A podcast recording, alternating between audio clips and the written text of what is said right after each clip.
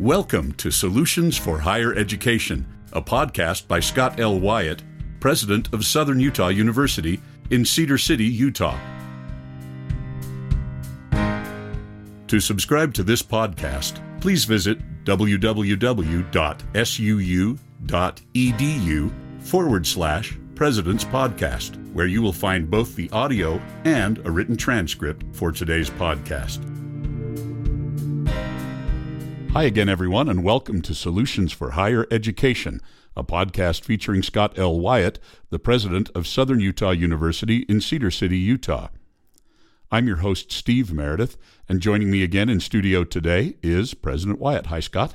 Hello, Steve. It's nice to be with you this afternoon. It's a beautiful fall afternoon in Cedar City, and this is maybe my favorite time of year here. We have been sort of having an ongoing series of conversations related to mental health, and we have another guest with us here, joining us by phone from Salt Lake City, and we're excited to have her join us. Will you introduce her? Yeah, Dr. Michelle Vo, thank you for joining us this afternoon. Thank you for having me. I'm so excited to have this conversation. So you are a psychiatrist. Yes. And employed at the University of Utah in the medical school. I am, yes. In the medical school, I am the director of the student wellness program. So we've really modeled the program after, I think, many programs that exist at multiple levels of higher education, where it's a multidisciplinary program. We have therapists. I direct the medication management and kind of overall team. And we're charged with the mental health of medical students and families at the University of Utah. And you're certified in three different areas. Yes, I'm what's called a triple board physician. And that means that I have a board certification in the specialties of general pediatrics, general psychiatry, and child and adolescent psychiatry. Okay. I think you're the perfect person for us to be talking about this. Yes, not only because of your academic training, but also because clearly with all that work, you know all about stress and anxiety. It's certainly true from a personal standpoint. And I think, one thing that I think I consider the program at the University of Utah a very successful program. And I think one of the reasons why we are successful is we kind of take this developmental approach that I think child psychiatrists and people who see families and children do particularly well, where you see a person in terms of like not necessarily numbers, but like where they are in their life and what sorts of challenges they might be dealing with. Well, let's jump into this topic. It seems to us as we work in higher education, and each of the three of us have different roles, but all of them put us with students who are suffering from anxiety or depression, and all three of us worry about suicides and the wellness of our students. And it feels like this is becoming a bigger problem than it used to be. Does it seem that way to you? It certainly does. I think when we look at the utilization and engagement of just the medical students at the University of Utah,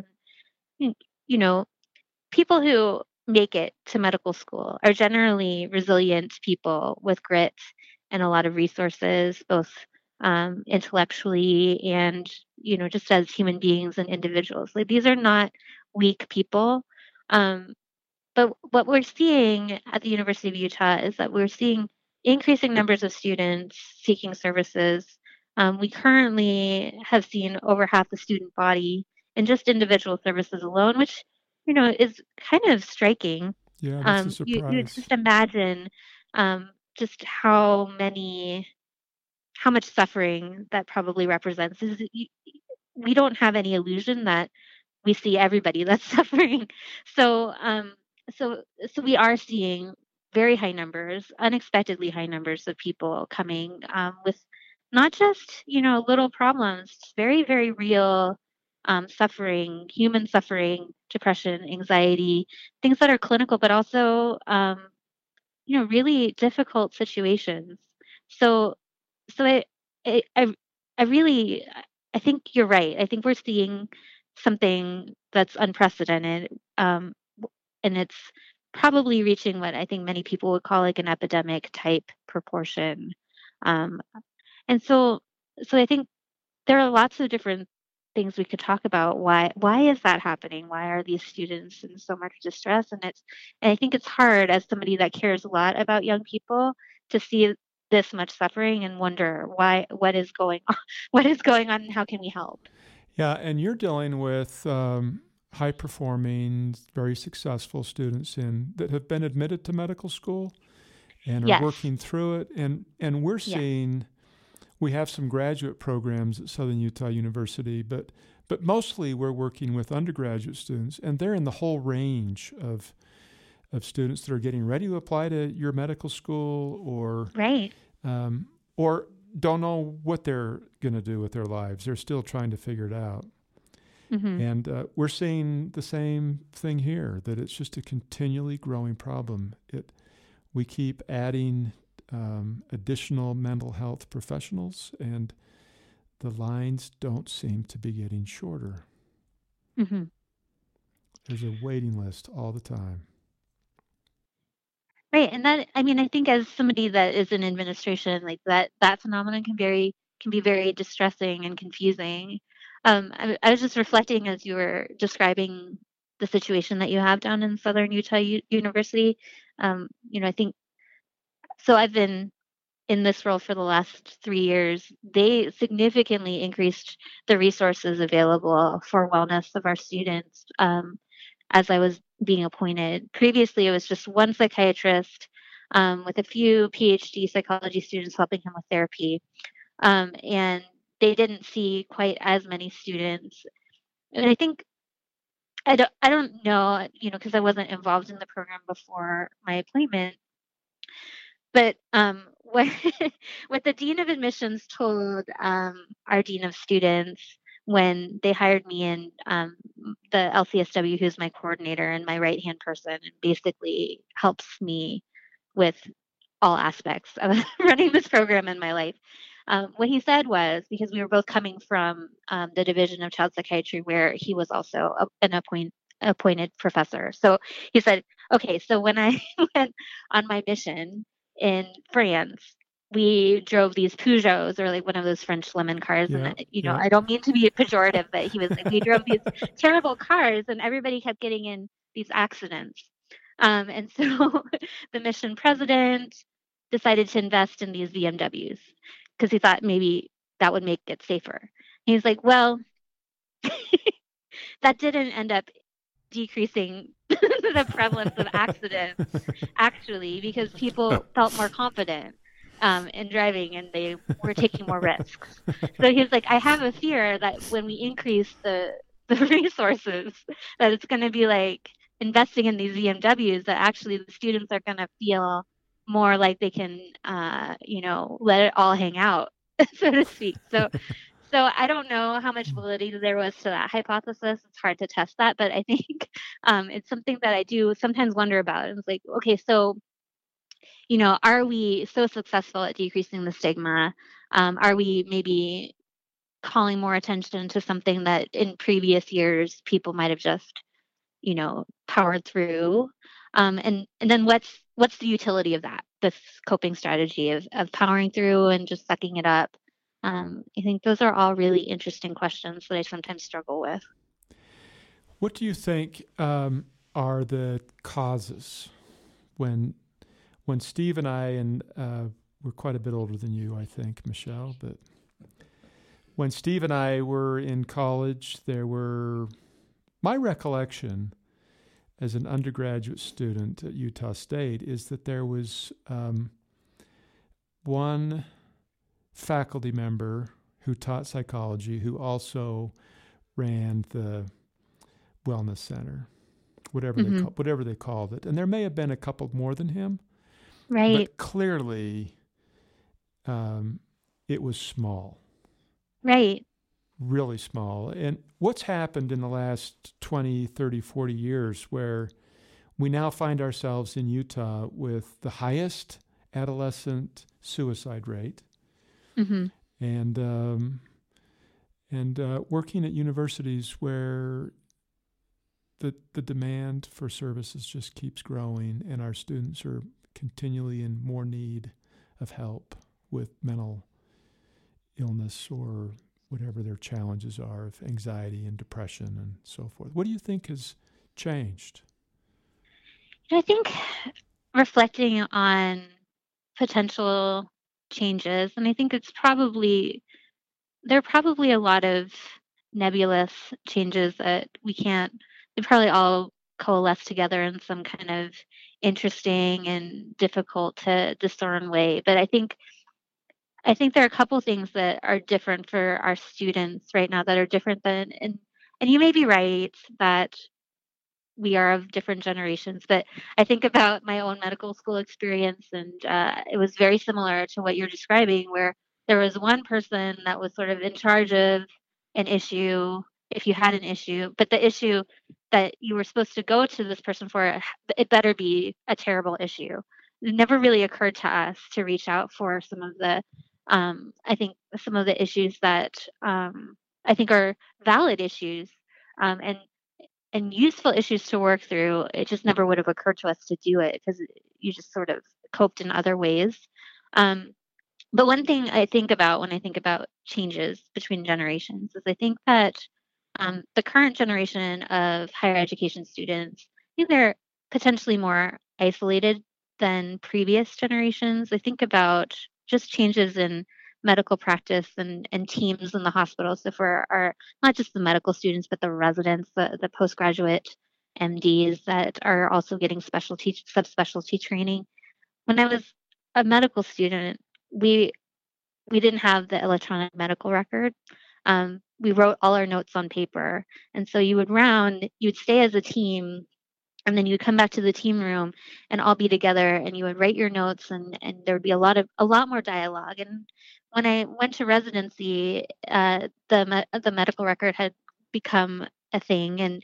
And so rather than having everybody facing each other at the table, all sharing ideas and engaging, everybody had their backs to each other, typing on their computers and putting in orders. And so there was less interaction, even on the team. And so I think that potentially the students are more isolated than ever before. I think community is very important. And I think the effect of social media can't be understated. There's a lot that we know about social media and how it affects mental health. It can be another stressor in the way that it's an opportunity for people to engage in what we might call negative self-talk or negative cognitive distortions. So, for example, comparing yourself to other people or perfectionism or, it's sort of distorted thinking. Yes, yeah, I'm sorry. No. It's interesting that you talk about social media. I have a couple kids who decided to turn off all their social media, and they've told me that they feel better. They actually feel better having done that. I often recommend that students turn off social media when they're suffering. I often recommend it the medical students have to take these licensing examinations. They're quite a big deal. And so I often recommend to them, like, this is another stressor, and this is a time where you want to minimize your stressors. And if social media is a stressor, then probably it's time to delete that app temporarily, at least from your phone.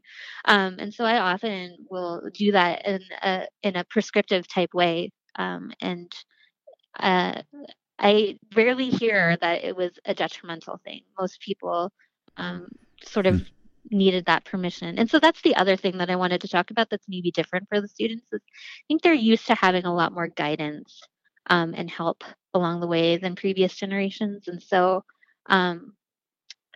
so there's a lot more self-doubt than I think many of us dealt with when we were, young people. And I think there are a few cultural factors for that. Potentially parenting has shifted. Parenting practices have shifted to be more child-centered. And that's in many ways a good thing, but sometimes it can reinforce this idea of self-doubt that contributes to anxiety and depression and fear. And then I think, there's some other factors like economically.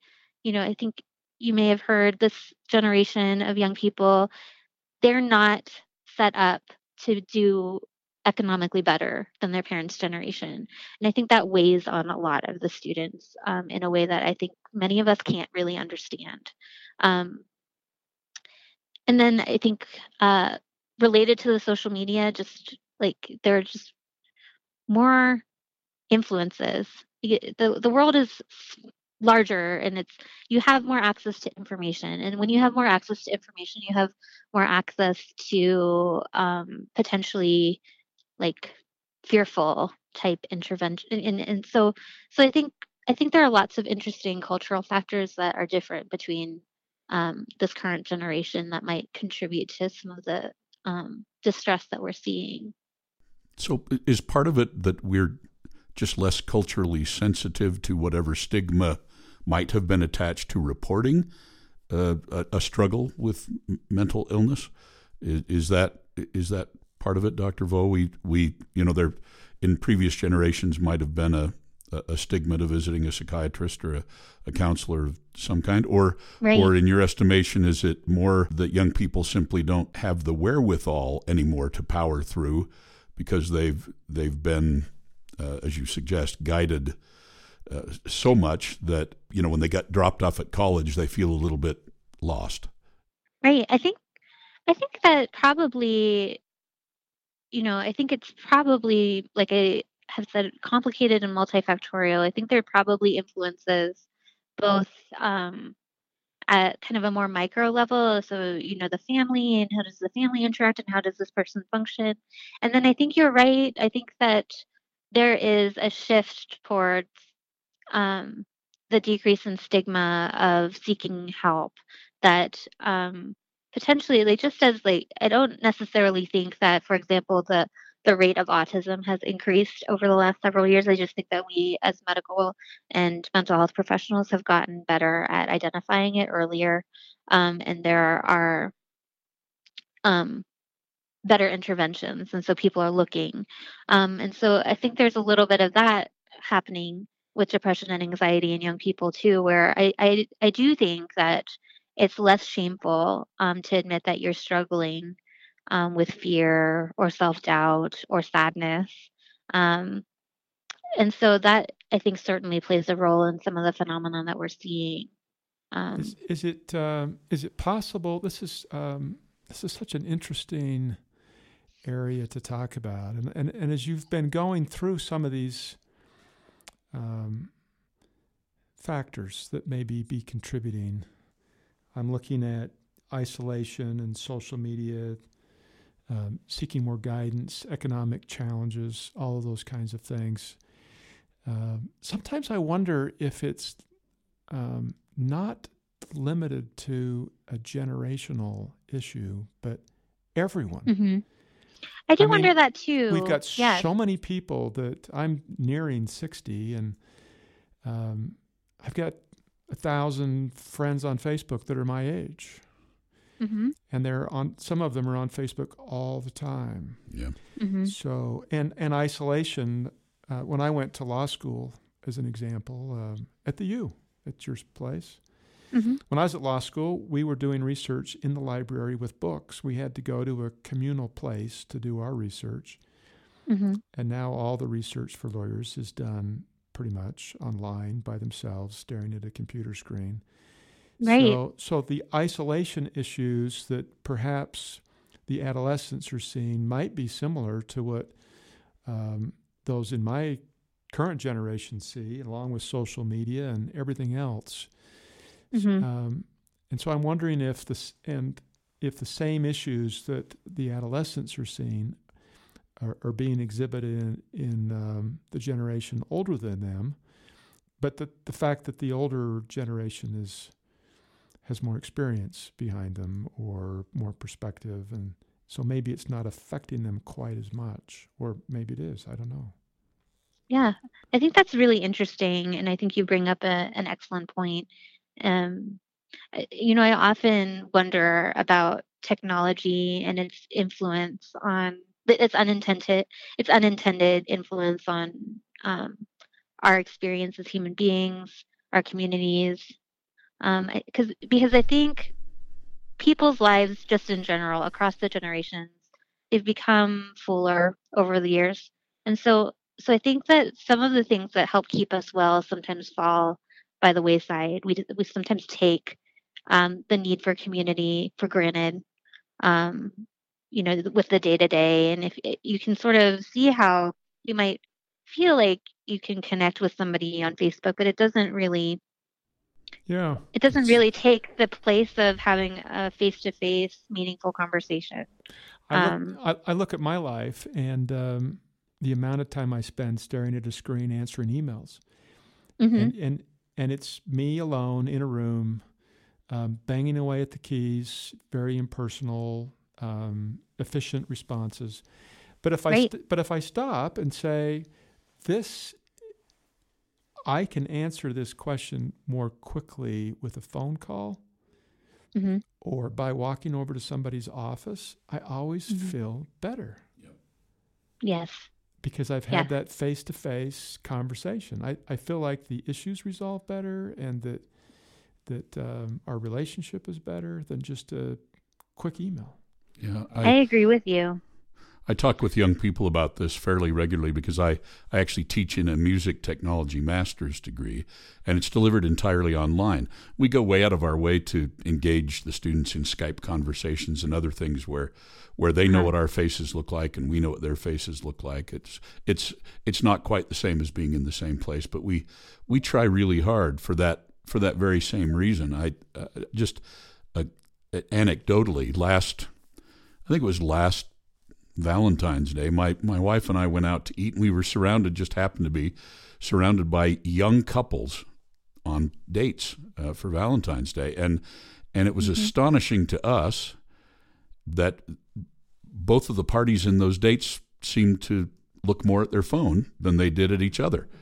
And I was just, you know, I mean, my wife accuses me, rightly so, of being too attached to my phone, but I am able to put it down and have a conversation. And I agree that maybe one of the greatest causes of anxiety in young people would be to take their phone away, but it might be the best vacation from technology they could have. Short-term anxiety. That's right. It would be yeah.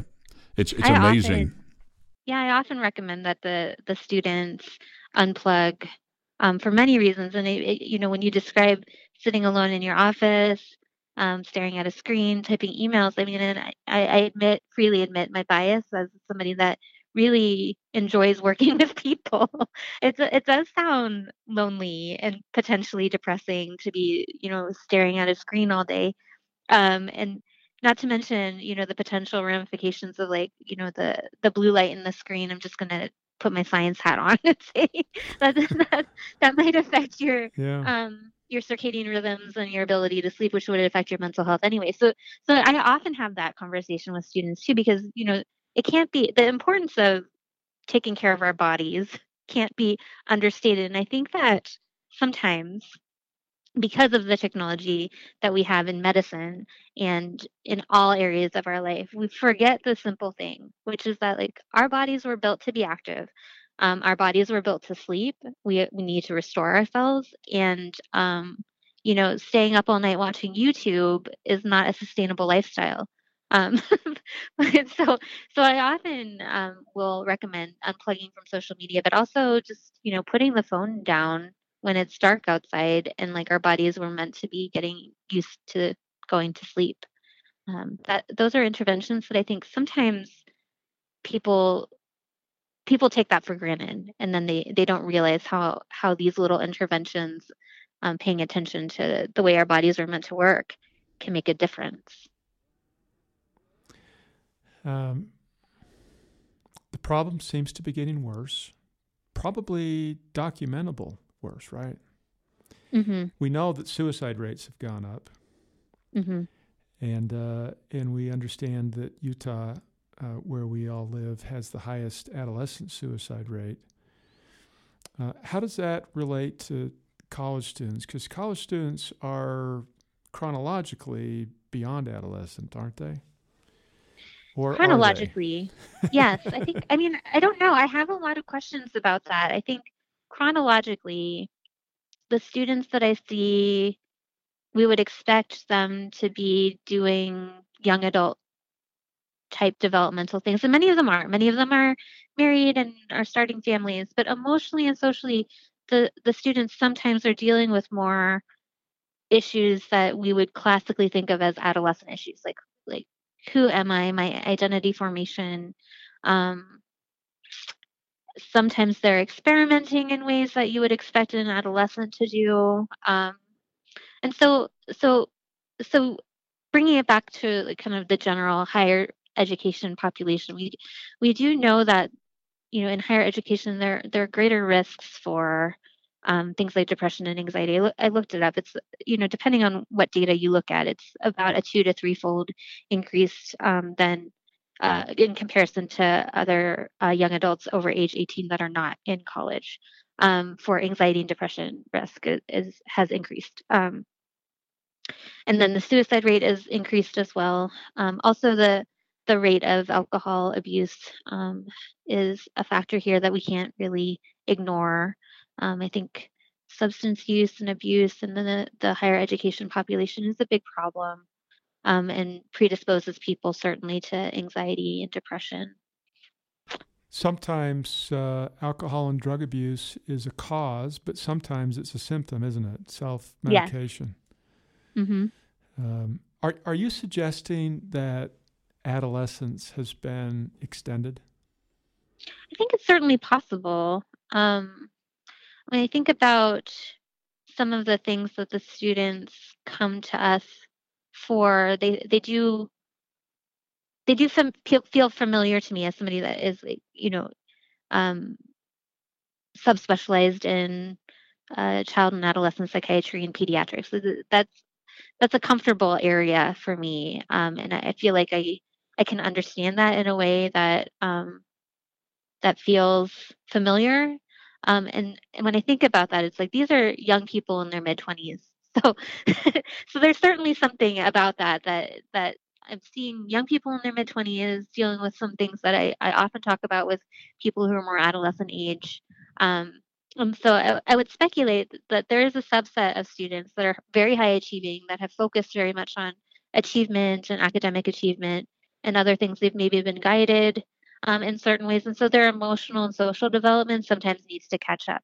And so that is something that I do see happening in my work, that sometimes we're helping students form their identities in ways that I don't necessarily think that previous generations had to deal with this late in their life.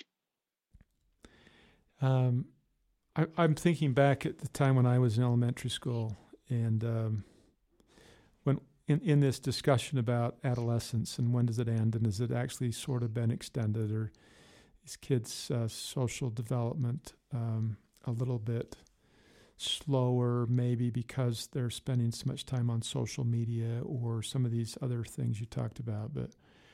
But I remember this is probably one of those classic I had to walk uphill both ways in the snow sort of stories. But but literally, when I was a first grader, I walked a mile to school every day and back.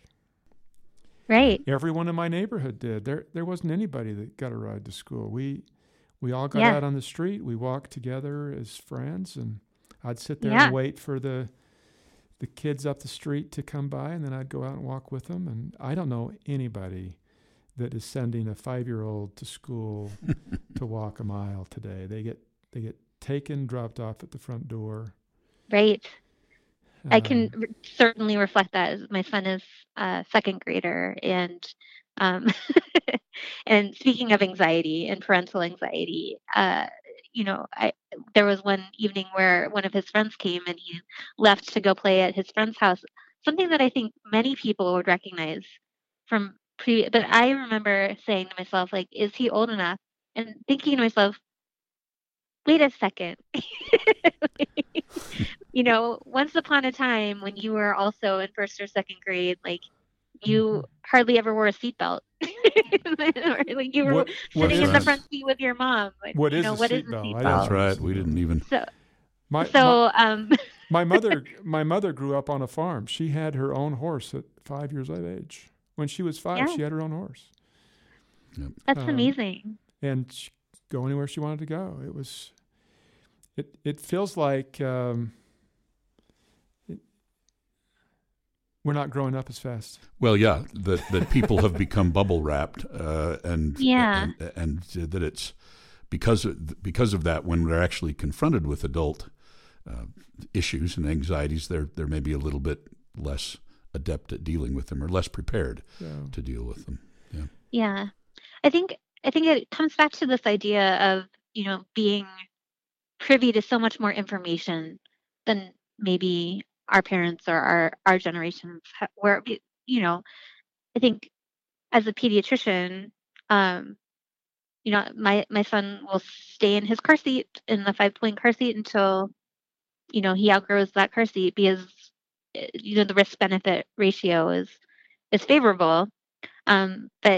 But if you take that line of thinking too far, like, I have to protect my child, and do everything possible to minimize any sort of risk, the implicit message sometimes becomes the world is not a safe place for you, and independence is scary.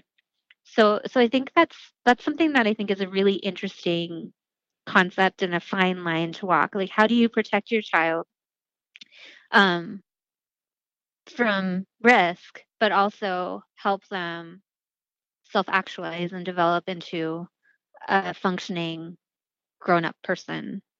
That's an interesting idea. So what do you think, there's two worlds here. The one world is families, what can parents, guardians do to help children as they grow up and prepare to go away to college, to help them be more resilient, or whatever it is that's causing greater anxieties today than it used to. And then on the other hand, what can we do at universities to help the students that we feel so much obligation for, to help them succeed in life? I think to speak generally to both at first, and then I can dial down and speak to both populations. I think recognizing that as human beings, everybody has different needs, but ultimately we all have the need to become functioning adults and to function in our independence. And so what I would say to parents, and what I would say to people in administration in higher education, that we do kind of have to accept where our young people are. So some of these young people might not have the skills, for example, to deal with conflict face to face, because they may have never had to do that in play, or as young adolescents, or as people living at home. They can break up a relationship with a text message. Right. And, I think to many of us that seems kind of bonkers and inappropriate and rude. But I think to many young people, it's sort of become something that's socially acceptable. And so I think meeting them where they are and recognizing when some of these phenomena might be creating issues and negative thinking, or negative patterns of behavior, and gently redirecting it. So first meeting people where they are and recognizing and helping them build skills that they need to manifest their independence. And I think the second thing, when we think about, like, is there a role for prevention of mental health problems, both in the family and in education? I think there is. I think it's a little bit trickier, but I think sometimes in mental health, we become so focused on treatment that we start to see everything as a problem, rather than, this is just where this person is in their development. And so what I often find myself pondering is there a way that we can pay more attention to community building so that people feel less isolated and they can build some of the skills that they may not have built yet. So one of the things that we're looking at the University of Utah and the wellness program is, like, yes, we have to provide services individually. I think there's still, even though we've talked about how the stigma of mental health has decreased, and we have, I think, evidence that that is happening, there's still, I think, a tendency for the students to not want to engage in groups. So, for example, like our group therapy type interventions, they're sort of hit or miss. Everybody thinks that they're struggling, and they're the only one that struggles, when, like, literally we know that more than half the student body is struggling enough to come see us. And so how do we shift the community and the culture so that people can join in these experiences, learn from each other, and build their skills? That is something that I think our program, that's sort of our charge over the next few years, that I'm fairly excited about, but it is sort of an intellectual and programmatic challenge. Like, how do you shift a culture? There seems to be a lot of evidence that is, the science of wellness and happiness. That mm-hmm. a lot of research going on today, yes. and it seems that one of the real key components to living a happy life is to have good relationships. Yes, I think that can't be overstated. I really do think that having a community and paying attention to what values are manifested in your community can go a long way. And when I say community, I mean both, like, the higher education community, so our campuses. But I think that for the parents that are listening, there are these little communities within our families that I think we can pay more attention. And this is the kind of area where you don't have to completely shift everything that you're doing. Sometimes a small intervention can go a long way, like plugging in the phones at the end of the day, and so that the phones aren't present at the dinner table, and everybody joins together in some type of gratitude exercise, like sharing the best part of their day, and really, making eye contact and being present with each other can go a long way to helping people feel less isolated and alone. I wonder if that's something that's changed, because I remember when I was a kid, we all had dinner together and we all had breakfast together, and today yep. it's far less common. That's an interesting suggestion. So what you're suggesting is for families to create times when everybody's together on a more frequent basis, interacting with each other, caring about each other, listening to each other's stories. Get rid of the phones during those times. Having dinner together. Yes, it sounds so basic, but I think that sometimes if we don't pay attention to it, some of the other influences in our lives, we live such full, busy, modern lives that are sometimes overprogrammed. Something as basic as, like, putting the phone away and having dinner as a family. Sometimes you think about it and you're like, I don't even remember. It's because you've been so busy. It's hard to prioritize that unless you willfully and set an intention to do so. And I think that is one thing that, like, no one could argue that that's not helpful for a family or a community to connect periodically. I think there's a certain mystique or kind of fairy tale thinking that, like, positive things or fun or enjoyment of each other or joy needs to be spontaneous. I don't think it necessarily needs to be that way. Often it's very, very helpful to structure that and to plan it into your busy life. And so that is, if there's anything that I think anybody can do on any level, so really take a look at the structure of how our lives are being lived and how our professions are going about our work. And are there ways that we can get up away from the computer, have the conversation in person, or have that meeting in person, or have that dinner in person with the phone plugged in and charging? I think that can go a very, very long way. Yeah. My wife listens to these, and she's going to tell me about this. She's going to say, "You remember when you were talking about having dinner as a family? Get home in time for dinner." Like, she has very good ideas. Yeah, I'm fully supportive of that. I think that's really, really important. So that's one of the really big things that we can be doing in our families and in our small relationships is increasing this social time when we visit, talk, celebrate little things, express gratitude. Right. I agree. I think that's very important. It can, I think, like I said, go a long way, even though it sounds so basic and trivial. Well, sometimes getting back to the basics is the best answer to a lot of questions. Sometimes it's elegant. Yeah, that's right. What other things would you have as suggestions for us?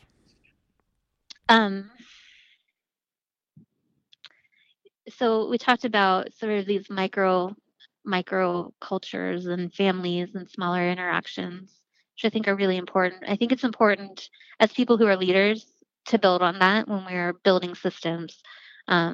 We can't take the importance of community for granted. So I think that we can leverage technology to work for us in that way. I think there was maybe a period of time, like I described earlier, where people took the importance of being face-to-face for granted. I think that now we're starting to reach an inflection point where people are starting to realize like that's not a joyful way to live or to work. And so when we think about building systems or building programs or growing our institutions, I really think people who are leaders, I really encourage people to think about the importance of relationships and communities and what are we doing in our institutions that help support the growth of that. It's sometimes very difficult to advocate for that because I think everybody I think on some level recognizes that that's important, but I think we often take it for granted. And so for example, are we building new systems where people have opportunities to interact with each other in meaningful ways, or are we building institutions where people are more likely to be isolated from each other? You know, this is so interesting. I recently completed a multi-stage marathon race. Congratulations. Yeah, it was a lot of fun. The 175 miles. Wow. Or some crazy thing. So it's called the Grand to Grand Ultra. But mm-hmm. But one of the things that I dreaded was that it's a self-support race where we have to take everything with us, our food, and it mm-hmm. went for 7 days. But one of the things that I dreaded was that the team, the organizers of the event provided tents and assigned us to tents, and that meant that I had to share a tent with four people that I didn't know. Mm-hmm. But by the end of the week, that was the highlight of my trip. Mm-hmm. My natural tendency was to want to be alone in my thoughts and to not have the complication of figuring out how to change my clothes in a tent when there's all these other people in the tent and all the other kind of things and listening to snoring and right. making sure I've got my earplugs and so forth. But at the end of the week, it ended up being the highlight of the whole thing. Mm-hmm. was the time that I spent with all these new people. So we have also found this true with student housing, that students tend to want a condominium-style housing unit where right. they have their own bedroom and their own bathroom. Uh-huh. But students that end up being, for whatever reason, in an apartment where they have to share a room or share a bathroom or share a kitchen or go to the cafeteria to eat their food, they actually tend to be happier. They didn't want that, but that makes them happier because it forces them out of their cocoon into a more social environment. Hmm. Right. I don't think, yeah, that doesn't surprise me at all. I think it's funny because I think that there's certain things that we tell ourselves that like we think we want, like, you know, we don't want to deal with like the possibility that somebody might be snoring or that like I might hate my roommate or you know, they might, I don't know, yeah, all those college dramas, right? Like, right. Probably the path of least resistance is to avoid it all. Yeah. But I don't think that that is a helpful or healthy way to go about living. And sometimes we have to take risks. And so, yeah, I think that's super interesting. And I like, yeah, I think I could talk all day about, you know, how do we build systems and institutions so that we support healthy interactions and healthy behaviors. Yeah. We've talked about some of the causes of the increase in anxieties, depression, all these factors, including isolation, social media, needing too much guidance, other kinds of things. And we've talked quite a bit about the need to reduce isolation and perhaps the need to reduce some of the social media, get people engaged more. With respect to guidance, how do we help our young people, whether it's our children or our students, take more ownership in their decisions? That seems to be one of those factors. I think that's a mystery for those of us in higher education, right? Because you know, when you think about learning any skill, like for example, if you have a child that's learning how to walk, you know, I often say to parents, you don't, when we're learning skills or dealing with depression and anxiety, you don't want your infant learning how to walk outside on the 12 concrete steps where they could fall and like really injure themselves. You want them like, you know, practicing walking in the carpeted living room. Yeah. You know, where the risks are lower. And so I think, when it comes to helping people build their independence, I think of it sometimes in terms of skill building in a similar way, where ideally, I think people would be testing their independence at earlier ages in the bosom of their family with safety, right? Sometimes we deal with young people, as you know, like that haven't had those experiences. And so we have to think about, are there ways that we can help support them in higher education to test their independence and get exposure. Really, when you think about treatment for anxiety, the best non-pharmacological treatment is exposure, just being exposed to the thing that makes you anxious, because almost always it's the anticipation and the fear associated with it that's worse than actually it's never as going bad about. As we think. It's never as bad as we think. Yeah. There's always so much more heartache and fear leading up to it. And so the best treatment for anxiety is exposure. And so notice I said exposure and not flooding. So like, you know, our psychology colleagues would say like, it's not flooding, which is that like, you know, if you're scared of spiders that you immerse yourself in them. It's that like, you know, if being alone or being on your own makes you anxious, if independence itself makes you anxious, then probably it's important to test that out and maybe not put yourself in a situation where you're living in a condo on campus with no roommate and not a lot of skill to interact and make friends and build these relationships on your own. Or maybe it's important to find a safe group of people that share interests with you so you can start building your social network that's protective. So I think it's important to think about this kind of graded exposure and exposure to things that make us anxious and building skills. So that's what I would maybe say in terms of guidance. And that I think, like we said, I think we're all acknowledging here that it's in many ways, the three of us are sort of thinking outside our box.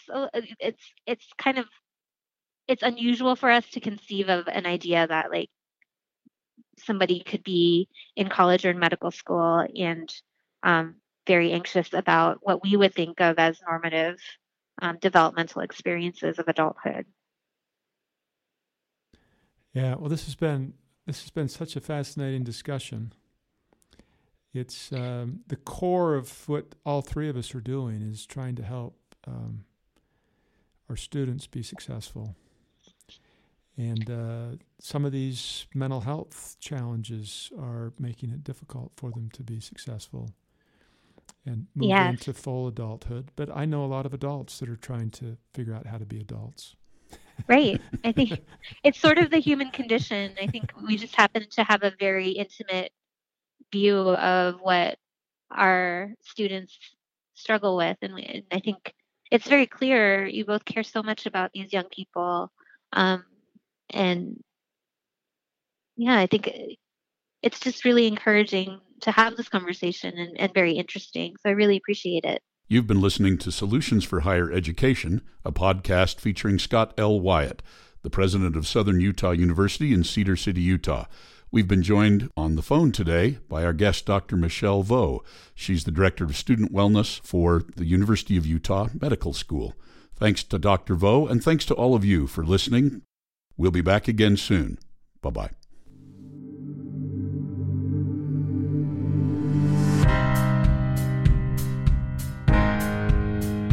Thanks for listening to Solutions for Higher Education. To subscribe to this podcast, please visit www.suu.edu/President's Podcast, where you will find both the audio and a written transcript of today's podcast. The original music for this podcast was composed by Jack Barton, a master's degree student in music technology at SUU. For more information about Southern Utah University, please visit www.suu.edu.